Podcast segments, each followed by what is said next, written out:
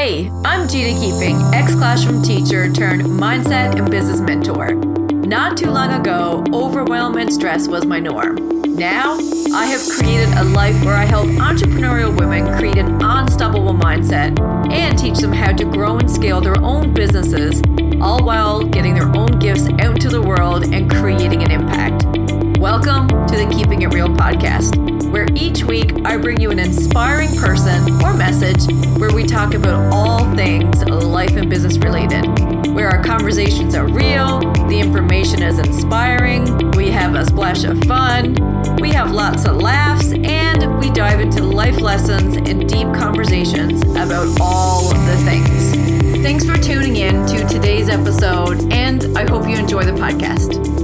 Welcome back, friends, to episode of the Keeping It Real podcast with me, your host, Gina Keeping. So, today's podcast episode is going to be so sweet and so short and so to the point, but very, very effective.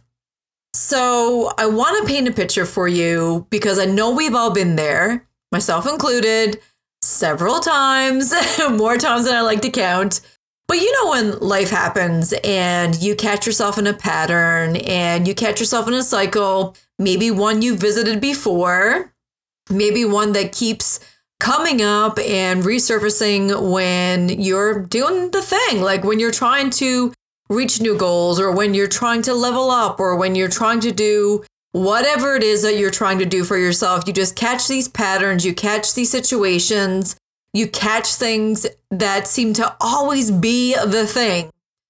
The way that I recognize it sometimes is I'm like, oh man, not again. I thought I've healed this, right?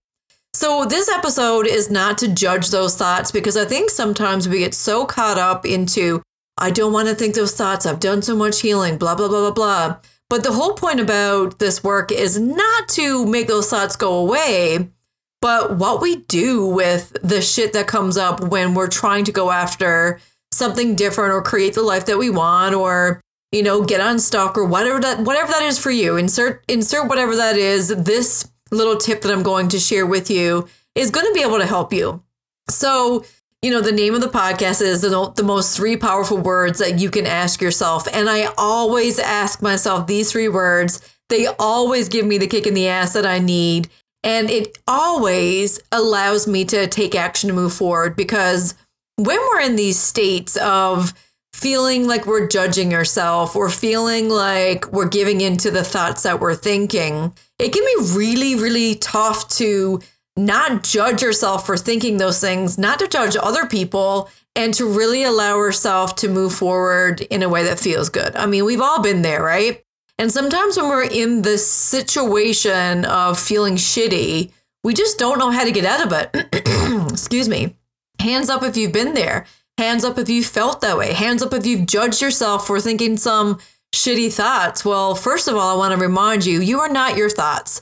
Your brain is designed to keep you safe. So that little frigger likes to bring in the negative thoughts to keep us safe. However, staying in the state of not feeling good, of feeling like you're in a judgment cycle, feeling like you just can't break a pattern, feeling like that goal is just so intangible. Once we are in that that loop, it can be so hard to get out of.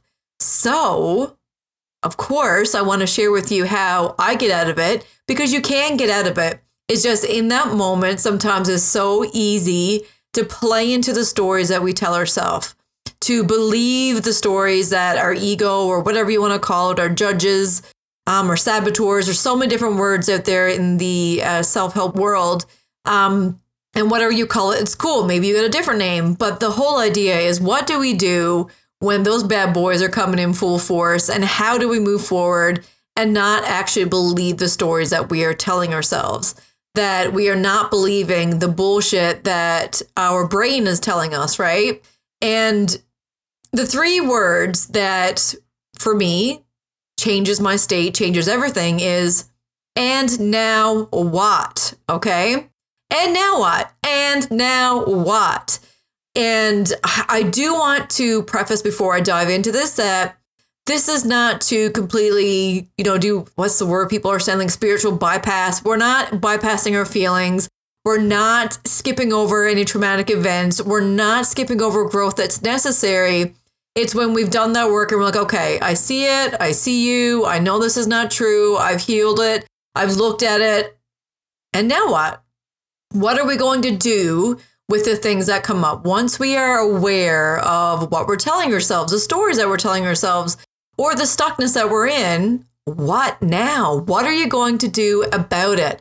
What steps are you going to do to change your circumstances? What actions are you going to take to move you from this point of, you know, I like to call it like your bullshit brain? Like it's not true what they tell you. And we have a framework of how to really navigate that in the expansion formula. But for the purpose of this episode, it's like, how do you go from that bullshit brain where you know the stories are not true, but you just can't seem to get out of it? So I get it. This work is so uncomfortable. It is so challenging. It's so hard to navigate. It's so easy to stay there. It's a lot easier to believe the stories because it's easier to stay in what we know, right? But by asking yourself the question, and now what? It forces you to ask yourself a question to change, right? And like I just said, it's so much more easier to sit with what you know, with that comfortable, to play it safe. Thank you, brain, but not really. Um, but if you want to change and you ask yourself, and now what? And you start taking actions to move you closer to where you want to go, that is where you're going to see some really big changes. And y'all know that I like to give you really tangible action items. So let's start with three steps to take you from your bullshit brain and to actually help you move forward so you don't stay there and listen to what that brain is telling you to do. Because once again, it's a reptilian brain. It's there to save you, it's there to keep you safe. So, the first thing that I want you to do is acknowledge what you want to change or call out or that belief that you're believing. For example, maybe it's a trait. Maybe you're looking at somebody else on the internet doing the thing and you feel jealous.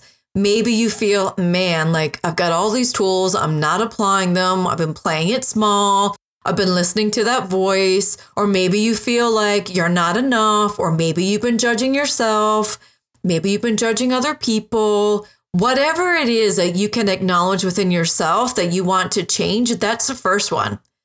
And you can even call it out, identify it. Sometimes I give my bullshit brain a name and I'm like, okay, so and so, not today. By calling it out, you can actually detach from it and recognize that you are not your thoughts, right? So that's step one acknowledge the thing that you want to change.